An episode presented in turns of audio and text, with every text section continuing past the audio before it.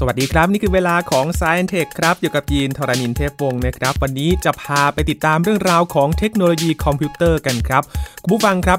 คอมพิวเตอร์ที่เราใช้ส่วนใหญ่ตอนนี้ก็ความเร็วประมาณหนึ่งแล้วนะครับ พัฒนาจากเดิมมาพอสมควรเลย แต่เราจะพาไปดูในอนาคตครับ มีความเป็นไปได้ว่า CPU จะมีความเร็วจากเดิมที่เราใช้กันอยู่ถึง 1,000 เท่าด้วยกันจะเป็นไปได้ยังไง ติดตามได้ใน Science Tech วันนี้ครับ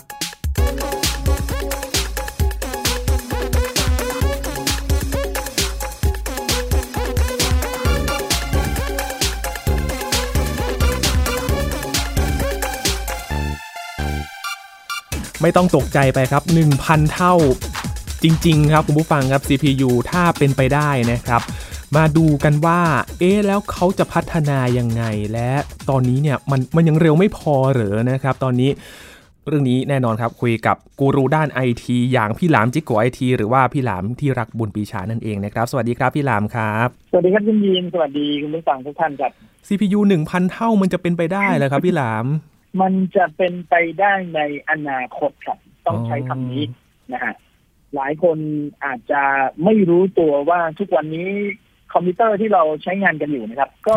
มีการพัฒนาขึ้นเรื่อยๆ อันนี้ในความคิดเห็นของคนทั่วไปนะครับอืมเราก็จะรู้สึกว่าเออคอมพิวเตอร์รุ่นใหม่ ๆ อุปกรณ์ยุคใหม่ ๆ เนี่ย มันก็มีความสามารถสูงขึ้น มันก็มีความเร็วเพิ่มขึ้น มันก็มีศักยภาพมากขึ้น มันถูกพัฒนาไปตามกาลเวลาอยู่แล้ว เราก็เลยไม่รู้สึกว่า เออเราจะต้องมองไปข้างหน้ามากน้อยแค่ไหน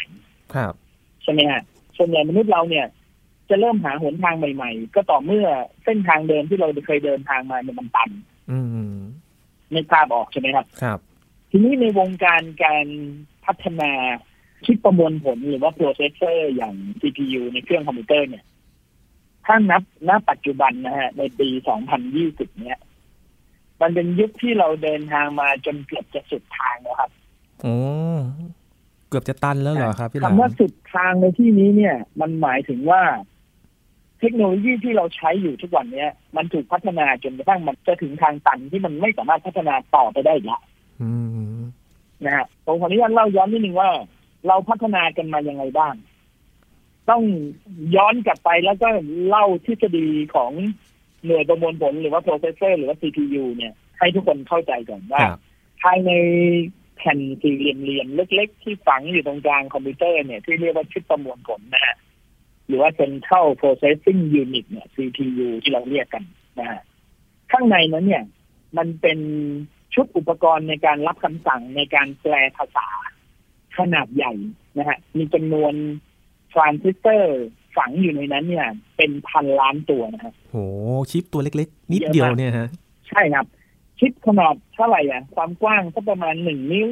ใช่ไหมฮะ สี่เหลี่ยมสักประมาณหนึ่งนิ้วเนี่ย ข้างในนั้นเนี่ย จริงๆแผ่น CPU ที่เราซื้อมาในกล่องเนี่ยนะฮะตัว CPU จริง ๆ เนี่ย มันมีขนาดเท่ากับนิ้วก้อยเลยครับ ประมาณหนึ่งตารางเซนติเมตรเองครับที่เหลือเป็นแผงวงจร เป็นส่วนอื่น ๆ ประกอบที่จะทำให้เขาทำงานได้ แล้วก็มีแผงระบายความร้อนอยู่ด้านหลังครับนะที่เราเห็นเป็นแผ่นเหล็กสี่เหลี่ยมประมาณหนึ่งนิ้วเนี่ย อันนั้นคือแผงระบายความร้อนของเขานะครับ ตัว CPU เองจริงๆมีเท่ากับนิ้วก้อยอย่างนะฮะข้อเดียวอืมนะครับข้างในนั่นนะบรรจุด้วยทรานซิสเตอร์เป็นจำนวนมากครับ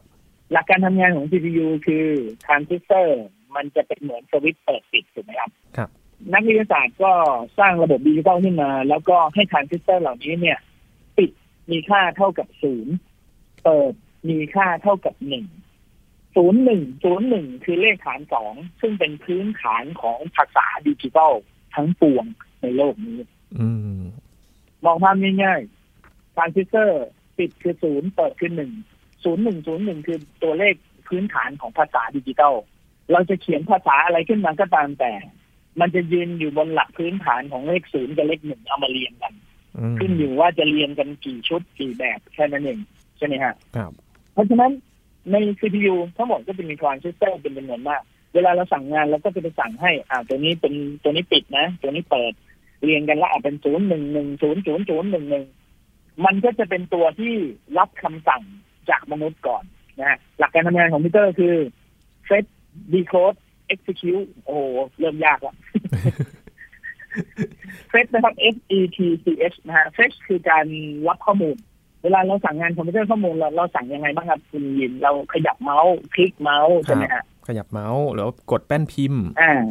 อ่า เรากดแป้นพิมพ์เรากดคีย์บอร์ดไอ้พวกเนี้ยมันคือภาษาทางธรรมชาติอย่างหนึ่งครับ ที่ถูกทำให้มนุษย์เข้าใจง่ายเราอยากจะพิมพ์ตัวอักษรตัว A เนี่ยเรากดตัว A ลงไปบนบนคีย์บอร์ดครับกดปุ๊บเนี่ย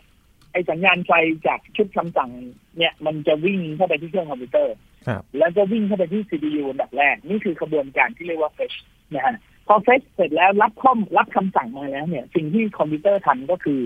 decode กับ decode คือถอดรหัสอืมเขาก็ต้องถอดรหัสว่า สัญญาณไฟฟ้าที่เราส่งมาเนี่ย เรากดปุ่มรูปตัว A นะฮะ แต่สิ่งที่ CPU ได้คือศูนย์หนึ่งหนึ่งหนึ่งศูนย์ศูนย์หนึ่ง CPU ต้องเอาไปแปลก่อนว่าว่าไอ้ศูนย์หนึ่งหนึ่งหนึ่งศูนย์ศูนย์หนึ่ง ที่เราส่งมาเนี่ยมันแปลว่าอะไร ก็จะไปเทียบกับระบบปฏิบัติการ ว่าระบบปฏิบัติการนั้นถูกเขียนมาแล้วคำคำเนี้ย มันแปลว่าอะไร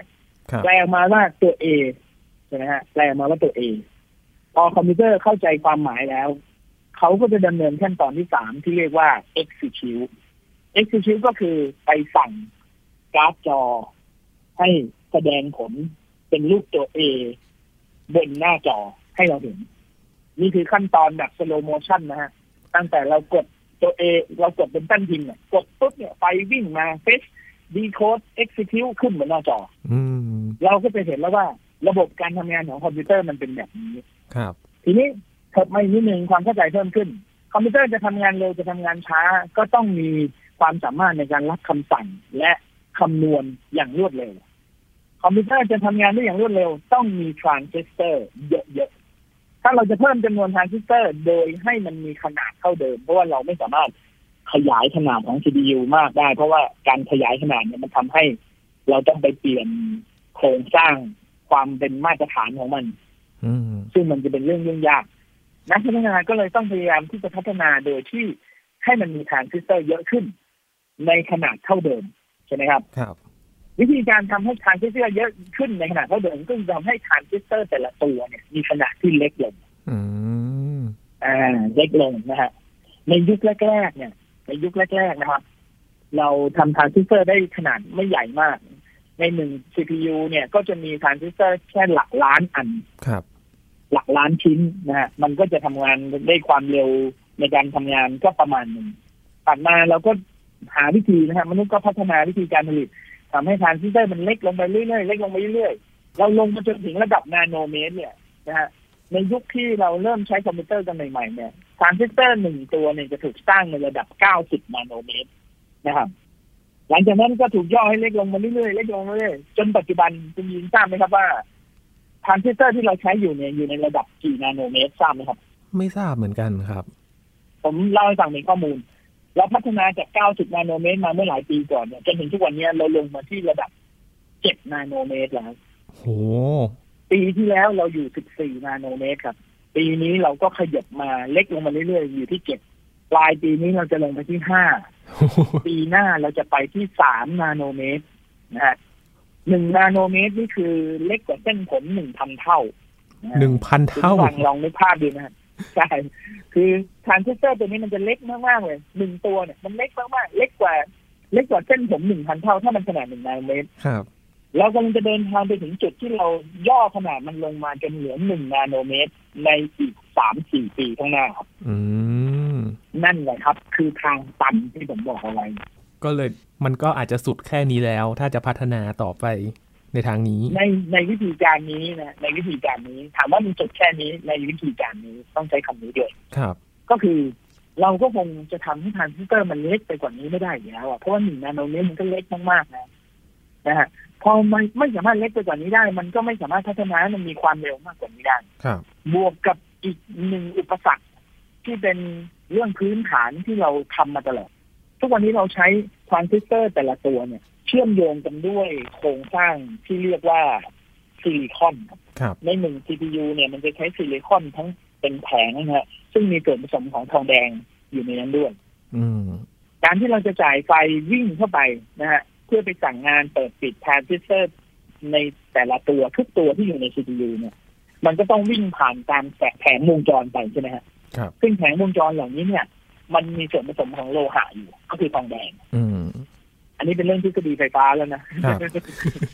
หลังจากเราเข้าใจเรื่องทรานซิสเตอร์แล้วอะต่อมาเป็นเรื่องของไฟฟ้าครับก็คือ เราวิ่งเราจ่ายไฟฟ้าวิ่งผ่านทองแดงเนี่ย ซึ่งเป็นตัวนำไฟฟ้าเนี่ย โลหะธรรมชาติทุกชนิดจะมีแรงต้านทานอยู่ครับครับ แรงต้านทานต่อกระแสไฟฟ้า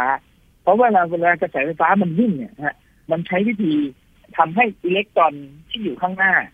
ยิงอิเล็กตรอนไปไว้ข้างหน้าเรื่อยๆแล้วอิเล็กตรอนแต่ละตัวมันก็จะไหลตามกันไปอืม ทำให้เกิดช่องว่างไปข้างหน้าพอมันวิ่งผ่านทองแดงเนี่ยมันเกิดแรงต้านทานนะฮะตามภาษาของวงการทฤษฎีไฟฟ้าเขาก็จะบอกว่าเมื่ออิเล็กตรอนวิ่งผ่านแรงต้านทานมากๆ จะเกิดความร้อนครับครับจะเกิดความร้อน นี่คือกระบวนการธรรมชาติของเครื่องไฟฟ้า หลายคนอาจจะงงว่าเอ๊ะเครื่องไฟฟ้าเนี่ย มันก็ไม่มีชิ้นส่วนใดหมุนนะบางทีแบบแผงวงจรเนี่ย เราเห็นแผงวงจรมันทำงานอยู่แค่จ่ายไฟเข้าไปแล้วทำไมมันเกิดความร้อนขึ้นได้ มันเกิดความร้อนขึ้นได้เพราะอิเล็กตรอนมันวิ่งผ่านตัวต้านทานแบบนี้ครับ แล้วมันทำให้เกิดอุณหภูมิขึ้นมาอื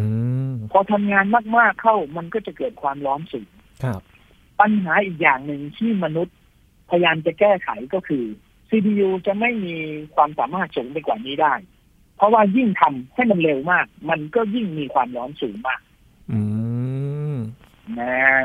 ก็เลยเป็นอีกหนึ่งอุปสรรคใช่ทั้งสองอันนี้เป็นเรื่องเดียวกัน การที่จะทำให้ทรานซิสเตอร์เล็กลงมากๆ เพื่อให้มี speed สูง ก็จะมาเจอประสบอุปสรรคของความร้อน แล้วก็ปัญหาด้านการผลิตครับ นี่แหละครับคือทางตันของการผลิตชิปประมวลผลคอมพิวเตอร์ของมนุษย์ในยุคนี้ พอเริ่มใกล้ทางตันมนุษย์เราก็เริ่มหาทางออกครับครับ เราก็กลับไปย้อนหาทฤษฎีอื่นบอกโอเค เราเดินตามทฤษฎีนี้ไม่ได้แล้ว เราต้องไปสร้างทฤษฎีใหม่ หรือไปหาวิธีการใหม่ ๆ ที่จะทำให้หน่วยประมวลผลมันไปต่อได้อืมใช่ไหมฮะเพราะว่าต่อให้ CPU แรงแค่ไหน เราก็จะมีซอฟต์แวร์ที่มีความต้องการ CPU สูงขึ้นเรื่อยๆ เราก็จะมีเทคโนโลยีในการออกแบบคอมพิวเตอร์ให้มันมีความสามารถสูงขึ้นเรื่อยๆครับใช่ไหมครับ เราเคยดูวิดีโอ Full HD เราก็ดู 4K เราดู 4K เราก็ดู 8K 8K แล้ว 8K เดี๋ยวเราก็ไป 12K ใช่ไหมฮะ ถึงยุคยุคหนึ่งเนี่ย ความต้องการในฮาร์ดแวร์ที่มันมีประสิทธิภาพมากขึ้นเรื่อยๆ มันจะเดินไปข้างหน้าไม่มีวันจบ ถ้าฮาร์ดแวร์มันตามไม่ทันครับโลกก็จะหยุดพัฒนาถูกไหมฮะอืมเขาก็มีการย้อนกลับไป หาทฤษฎีเก่าๆครับ ว่ามันมีทางอื่นไหม ที่เราจะสร้างหน่วยประมวลผลขึ้นมา ให้เอาชนะข้อจำกัดเหล่านี้ได้ครับทุกคนก็เพ่งเล็งไปที่อุปสรรคตรงนั้นก็คือตราบใดที่เรายังใช้สารประกอบโลหะ ที่มีแรงต้านทานแล้วใช้อิเล็กตรอนคือไฟฟ้าวิ่งผ่านยังไงเราก็มีปัญหาเรื่องความร้อนไม่พ้นทางเดียวที่เราจะข้ามปัญหานี้ไปได้ คือเราต้องไม่ใช้ไฟฟ้า เราต้องส่งคำสั่ง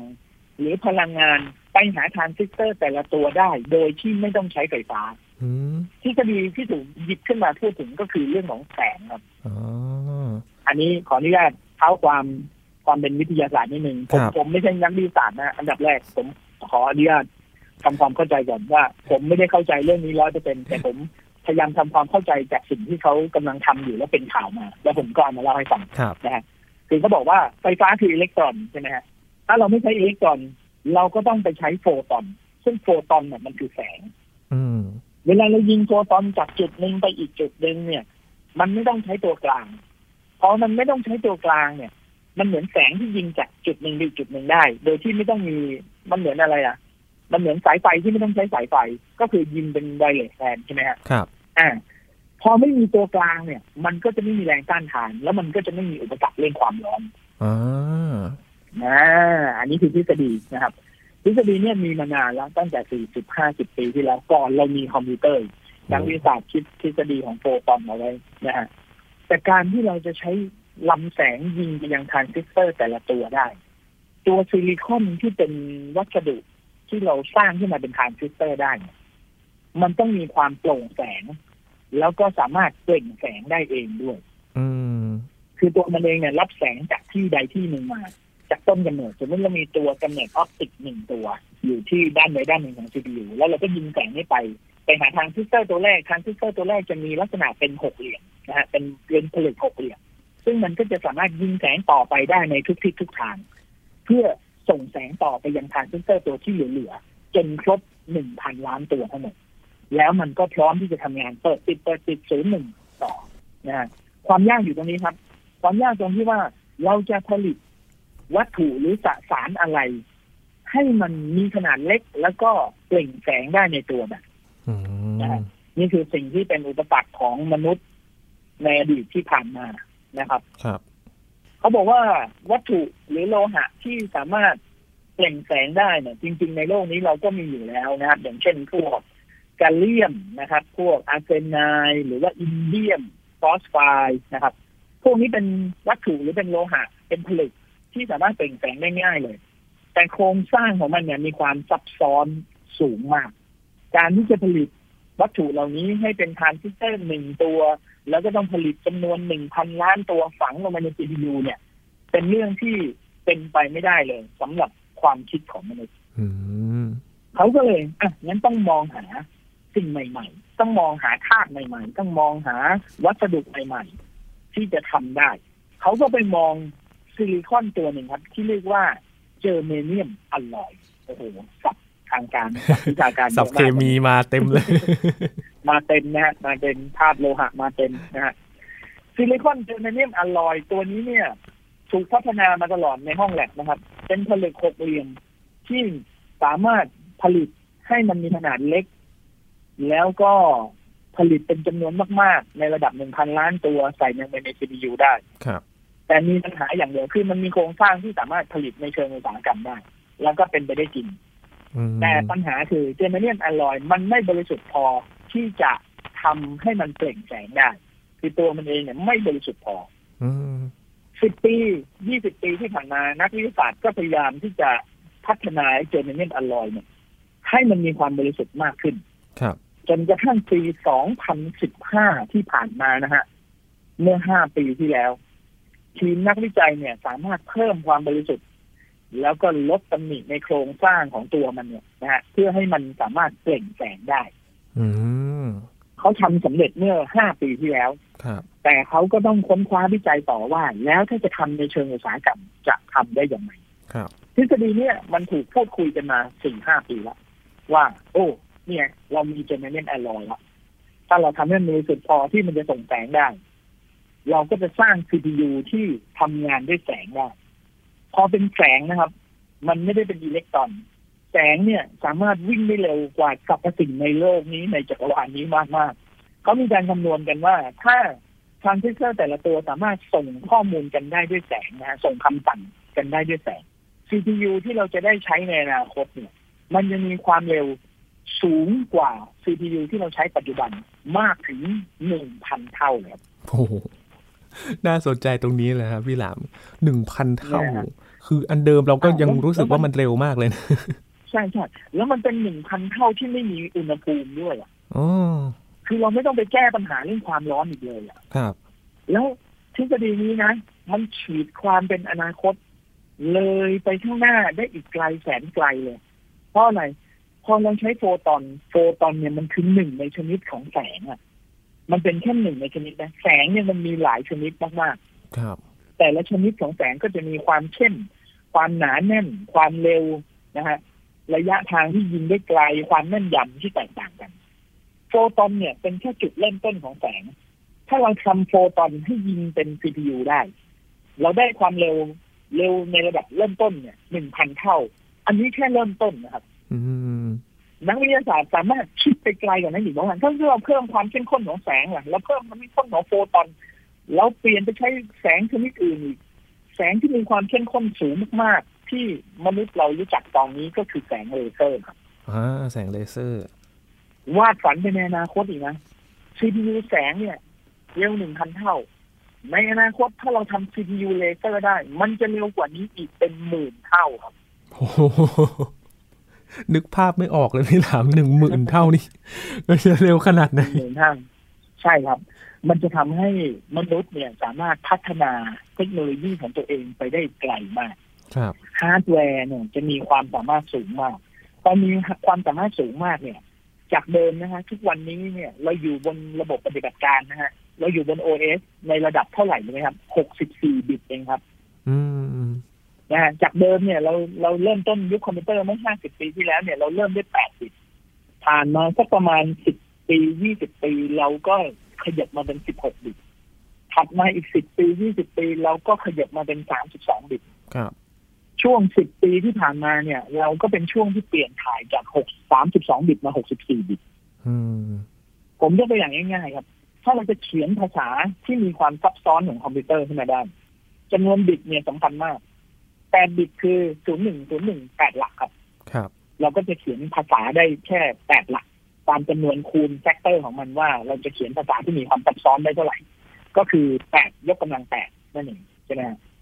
อเราขยับมาเป็นสิบหกบิต เราก็ทำงานได้มากกว่าเดิมหลายร้อยหลายพันเท่า ภาษาเราก็จะซับซ้อนมากขึ้นเพราะว่ามันคือศูนย์หนึ่งศูนย์หนึ่งสิบหกหลัก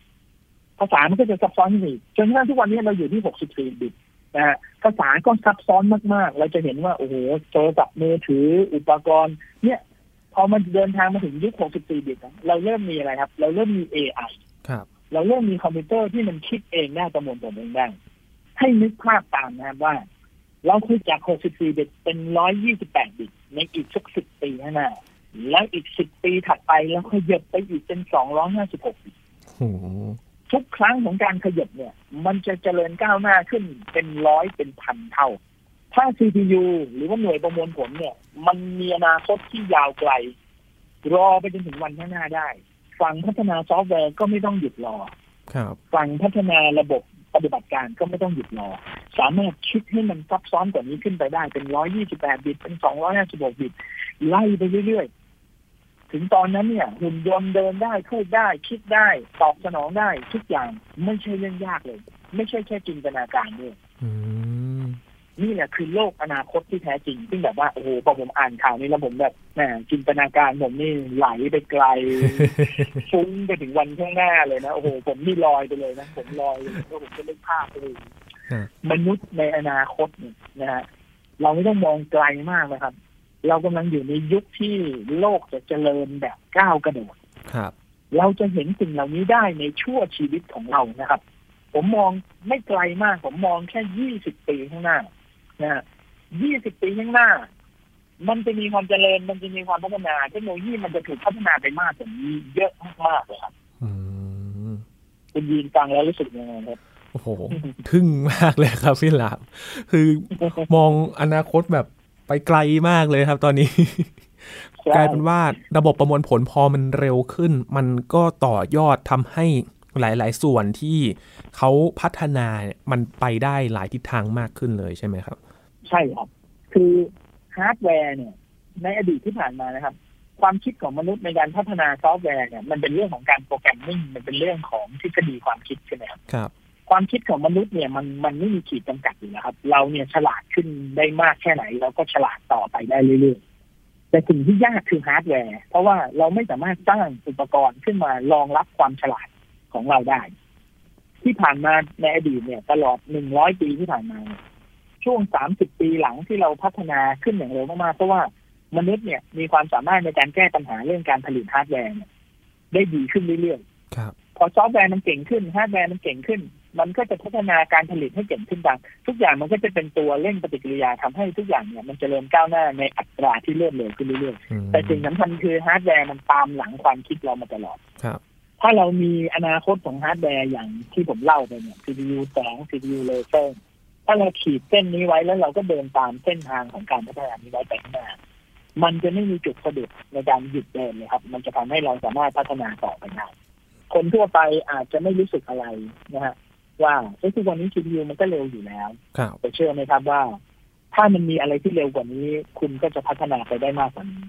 แล้วหลายคนก็ไม่รู้ว่ามันเดินทางมาถึงทางต่ำผมก็ยังนึกไม่ออกว่าเขาจะผลิตให้มันเล็กกว่าหนึ่งนาโนเมตร ลงไปเป็น0.5นาโนเมตร หรือว่าหน่วยวัดที่มันเล็กกว่าคำว่านาโนเมตร เนี่ยเขาเรียกว่าอะไร ผมก็ยังไม่รู้เลย เราไม่เคยไปศึกษาเรื่องตรงนั้นอืมแต่ อย่างน้อยๆเห็นข่าวนี้นะฮะเห็นข้อมูลนี้ชุดนี้ขึ้นมา ก็รู้สึกเห็นได้ถึงแสงสว่างที่อยู่ในอนาคตที่เราจะเดินทางไปฟังดูแล้วเหมือนจินตนาการกว้างไกลมากแต่จริงๆ คือ ทั้งหมดเนี้ยจะได้เห็นในชั่วชีวิตเรานะครับ ครับ ทั้งคุณยีนและผมและคุณผู้ฟังหลาย ๆ ท่าน เราจะได้เห็นภาพนี้ในวันข้างหน้าอีกไม่กี่สิบปีนะครับ ก็ถือว่าเป็นเรื่องที่น่าทึ่งมากๆนะต้อง จับตาแล้วเฝ้ารอเลยนะครับพี่หลามว่าจะได้ใช้ในเชิงพาณิชย์กันเมื่อไหร่ แล้วก็มีความเป็นไปได้ที่แบบจะขยายแล้วก็ให้มันใช้ได้กันทั่วไปได้เมื่อไหร่ ถ้าถึงวันนั้นนี่สนุกแน่นอนนะครับพี่หลามใช่ครับตอนนั้นนะโอ้โหโฆษณา CPU เลเซอร์โอ้โหเท่มากเลยหน่วยประมวลผลแบบเลเซอร์เนี่ยยิงแสงเลเซอร์กันอยู่ใน CPU ในเครื่องคอมพิวเตอร์มันยิงแสงเลเซอร์หากันไปมาปุ๊บปุ๊บปุ๊บเนี่ยโอ้โหสุดยอด กดแป้นพิมพ์แบบ แล้วก็ส่งแบบเลเซอร์แบบนี้ประมวลผลขึ้นมาแบบ อือพริบตาเดียวปีข้างหน้าไม่น่ามีแป้นพิมพ์แล้วครับคุณมีคุณโอ้เป็นยังไงครับพี่หลามยี่สิบปีข้างหน้าเราเราแทบไม่ต้องพิมพ์อะไรเองแล้วครับ เราแค่คิดว่าเราจะพิมพ์อะไร มันก็พิมพ์ให้เราแล้วถึงตอนนั้นนะผมว่าคีย์บอร์ดจะเป็นอุปกรณ์ที่เรามานั่งขำกันนะฮะนี่คืออะไรนั่งขำเหมือนที่เราเห็นแผ่น floppy disk drive เออเราเห็น CD-ROM เราเห็นเครื่องเล่นเทปแล้วเราก็มานั่งขำกันในวันนี้นะฮะอีกยี่สิบปีข้างหน้าเราอาจจะนั่งขำกับเมาส์กับคีย์บอร์ดนะฮะกับหน้าจอ touch screen อะไรเงี้ยเราอาจจะนั่งขำกันก็ได้ทัชสกรีนก็ยังกลายเป็นเรื่องที่แบบล้าสมัยไปแล้วเหรอครับ พี่หลามถ้าถึงขนาดนั้น การเอื้อมมือไปแตะมันทำให้เสียเวลาครับ โอ้อาจจะสั่งการด้วยเสียงอะไรอย่างนี้ สั่งการด้วยเสียงก็จะออกแรงเยอะไปมันเตือนแรงเยอะไปอยู่ผมว่าใช้คิดเอาฮะคิดเอาอยากได้อะไรก็นึกเอาแล้วเดี๋ยวมันก็จะเป็นอย่างนั้น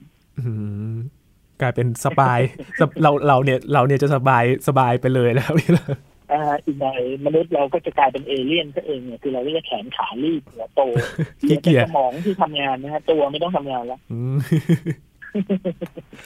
อันนี้จินตนาการนะฮะอันนี้โมนะครับ ยังไม่เป็นเลยเลยครับ เราไม่มีวัฒนาการเร็วขนาดนั้นแต่ว่าเทคโนโลยีมันเป็นไปได้เสมอนะครับพี่หนามใช่แล้วนะครับ ใช่แล้วครับ นี่คือสุดยอด CPU แห่งอนาคต อันใกล้นี้จะบอกว่าอันใกล้นี้ก็ว่าได้นะครับเพราะว่าไม่น่าจะนานขนาดนั้นว่าแบบเป็นร้อยปีขนาดนั้น แต่ว่า คาดการณ์กันว่าเนี่ยไม่กี่ปีก็น่าจะได้เห็นกันเร็วๆนี้แล้วนะครับ ก็จับตารอดูกันต่อไปนะครับ ว่าเราจะได้เห็นการประมวลผลแบบเร็ว และเทคโนโลยีจะเปลี่ยนไปมากน้อยแค่ไหนนะครับ วันนี้ขอบคุณพี่หลามากๆเลยครับ ครับผมขอบคุณครับสวัสดีครับ นี่คือ Science Tech นะครับ คุณผู้ฟังติดตามรายการกันได้ที่ thaipbspodcast.com ครับ รวมถึงพอดแคสต์ช่องทางต่างๆนะครับ ที่คุณกำลังฟังอยู่ในขณะนี้ มาอัปเดตเรื่องราววิทยาศาสตร์เทคโนโลยี และนวัตกรรมกับเราใน Science Tech กันได้ทุกสัปดาห์ครับ ช่วงนี้ยินทรณินเทพวงศ์พร้อมกับพี่หลามจิโกไอทีลาไปก่อนนะครับ สวัสดีครับ